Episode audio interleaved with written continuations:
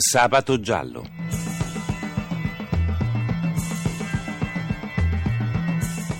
Casi irrisolti, misteri, delitti. Un programma di Cinzia Tani e Antonio De Robertis.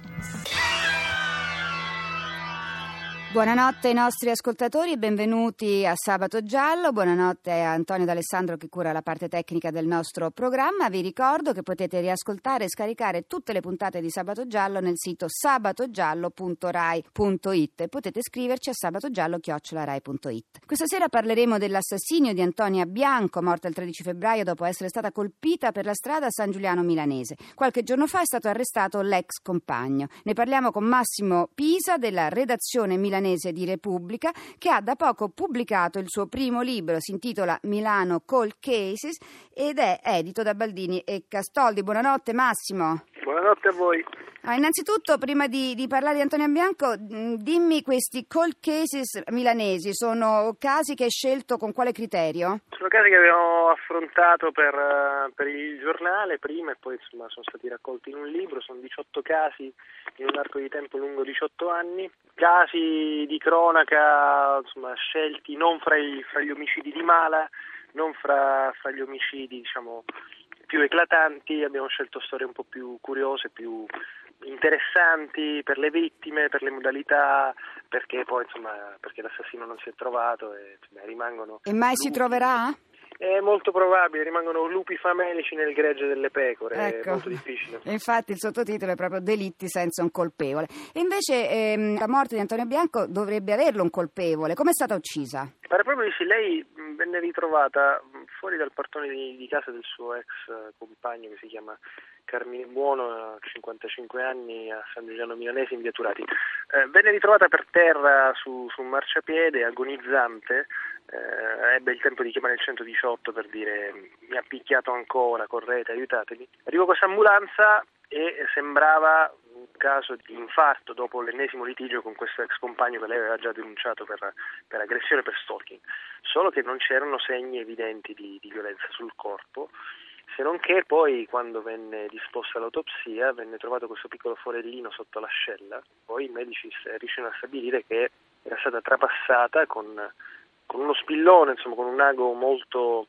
eh, affilato e sottile, eh, quella che era insomma, una, una, vera ferita da, da, omicidio. Quindi l'arma del delitto è stato effettivamente uno spillone o un... qualche cosa Dovrebbe molto essere? Sì, sì, un coltellino sottilissimo, uno spillone, una, una siringa ehm, in realtà poi i sospetti sono caduti appunto sull'ex convivente e si cerca e si cerca ancora, non, non è stato ritrovato questo coltellino svizzero che era di, di, proprietà del presunto colpevole che tra i suoi arnesi aveva appunto questo spillone, testimonianze raccolte dei figli della, dell'attuale compagna, del, dei figli della vittima, insomma dicevano effettivamente che questo questo signore aveva questo coltellino svizzero che poi non si è più ritrovato né sì. in casa né nei garage né in ma, macchina. Ma quale sarebbe il movente dell'omicidio se poi si stabilirà che, che è stato lui? Quella sera c'è un appuntamento appunto a casa del presunto assassino perché la vittima è esasperata appunto da, dalle continue richieste, dal fatto che il sospettato non, non contribuiva per gli alimenti de, del loro sì. figlio, loro avevano un figlio di adesso ha 5 anni, quindi maltrattava la ex ma non, non, non, contribuiva economicamente. Lei era andata appunto a casa sua per risolvere la questione, per risolvere questa doppia questione e nacque un litigio tra l'altro alla presenza di alcuni testimoni che però si allontanarono, cioè la compagna del sospettato e un primo figlio della vittima si allontanarono, loro rimasero appunto nell'androne di questo palazzo in Vieturati, dopo un po' insomma, la, la vittima venne ritrovata per terra agonizzante. agonizzante. Ecco, lui ha detto qualcosa fino adesso? Non ha messo... Si è chiuso nel silenzio, sì. si è avvalso della facoltà di non rispondere, continua anche adesso che è stato arrestato e portato in carcere a Lodi, eh, continua a non parlare e insomma l'opinione degli inquirenti, tra l'altro il, il, procuratore che ha firmato appunto, il fermo per lui è Armando Spataro che è reggente adesso della procura sì. di Lodi sono convinti che insomma, difficilmente prima di, di, un processo si arriverà a una, una confessione, però insomma, gli elementi raccolti sì. sembrano portare in direzione di, Sì. di questo signore. Allora speriamo appunto che ci sia una risoluzione per questo caso, come invece non c'è per il tuo libro eh, Milano Cold Cases, delitti senza un colpevole edito da Baldini e Castoldi. Grazie Massimo Pisa e alla prossima volta. Buonanotte. Grazie a voi.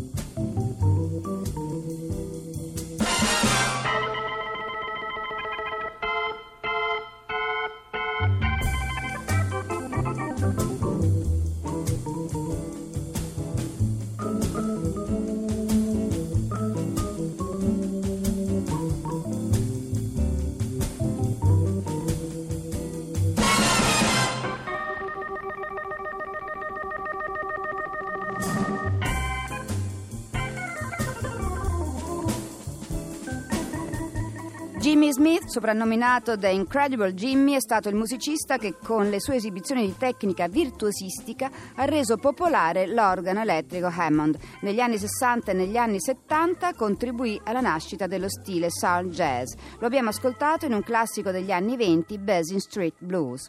E adesso siamo collegati con Salvatore Cosentino, procuratore reggente della Procura di Locri. Buonanotte Salvatore. Buonanotte Cinzia. Allora, ehm, hai sentito questa storia? L'uomo era stato già denunciato da, dalla ex compagna d'Antonia per stalking. Allora, il fenomeno dello stalking è- sembra essere in aumento e se sì, perché?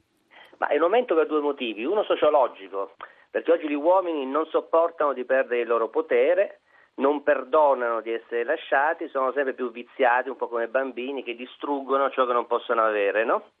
Sì. E dall'altro perché le donne oggi lasciano con più coraggio perché sono più indipendenti e più forti, quindi sono più casi. Ci sono Ma più c'è casi. C'è anche un motivo processuale però, più denunce che finiscono sul tavolo dei procuratori perché c'è una legge che punisce finalmente in modo adeguato. Ecco, questa legge ehm, del 2009 che cosa prevede?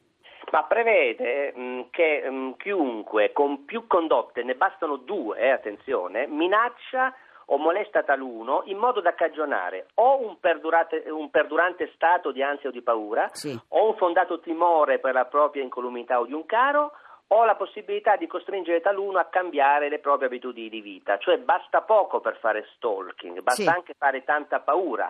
È preciso che la legge dice taluno, quindi anche un uomo può essere vittima di Certo, stalking. certo. Ecco, e quindi la pena per uno stalker, diciamo la massima pena quale può essere, ma non, certo non un assassino, ecco. No, no, no, si è puniti con una pena sino a quattro anni, che Sì. non è poco, visto le pene ridicole che spesso il nostro codice eh, penale propina.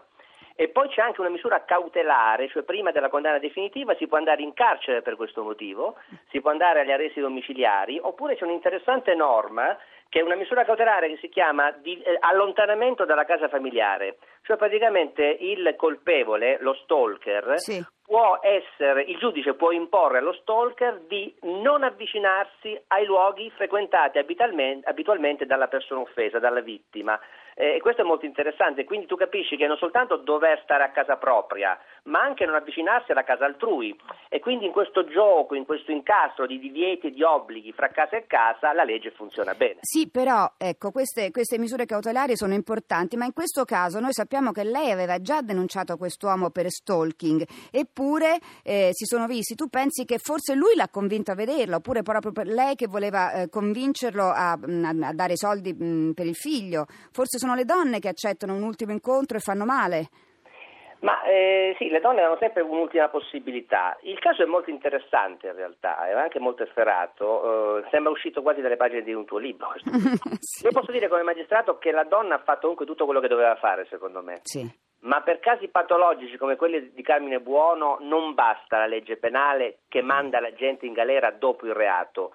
Ci vorrebbe forse una legge buona sui manicomi che mandi la gente in galera prima del reato, perché purtroppo la gente penale interviene troppo spesso a babbo morto, come si dice. Quanto è vero e come si può arrivare a questa legge? Ah beh, questo fa, fa parte non del potere giudiziario che io rappresento stasera o comunque in altre sedi, ma del potere eh, esecutivo e quindi bisogna fare in modo che i politici capiscano che ci vuole una legge adeguata anche su quelli che si chiamavano manicomi, faceva paura la parola, chiamiamoli in altro modo, ma teniamo i pazzi dentro. Ma certo, io ho visto che degli stalker poi quando vengono curati eh, rinsaviscono, diciamo, riescono sì, a guarire, quindi cambiano sì. totalmente atteggiamento, quindi sarebbe cura, importante. di, eh, di cura, ecco, no, non di pena. Comunque continueremo a parlarne, Salvatore, perché mi sembra un problema veramente agghiacciante, gravissimo per, per donne e uomini, però eh, noi sappiamo che l'80% di casi c'è la donna vittima e un 20% invece c'è l'uomo. Sì, sì, sì, c'è anche quello. Allora, buonanotte al magistrato Salvatore Cosentino e alla prossima volta.